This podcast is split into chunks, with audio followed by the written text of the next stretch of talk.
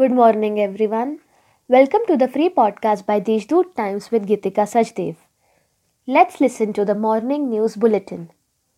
As many as 800 members of Nasik Cyclist Foundation cycled to the moon in 45 days, said Rajendra Wankhede, president of the foundation. Explaining the cycling on the moon, he said, a total of 792 members registered and cycled daily following the rules.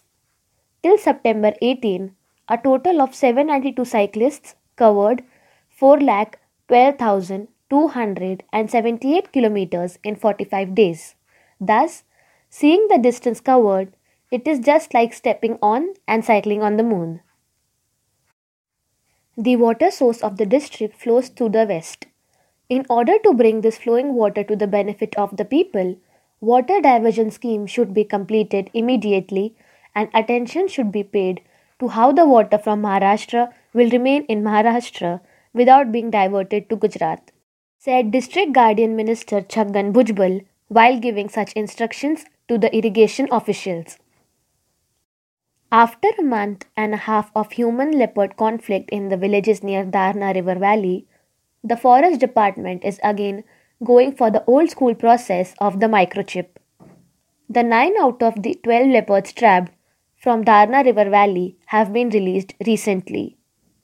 These 9 leopards have been given identity with microchip implantation, thus easing the process of tracking and identification of leopards.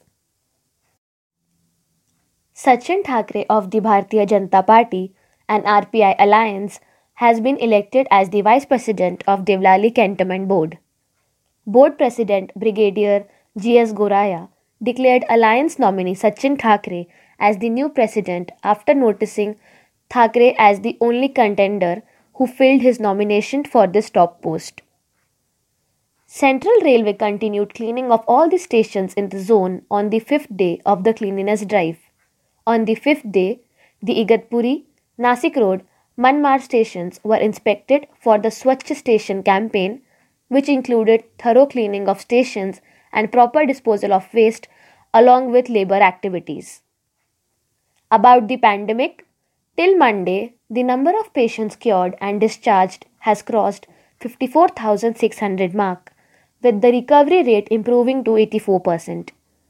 While with the addition of 1,061 new cases, the total COVID count in the district has crossed 65,000 mark.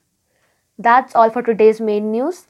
For more, subscribe to deshdoot.com. Stay home, stay safe, have a nice day.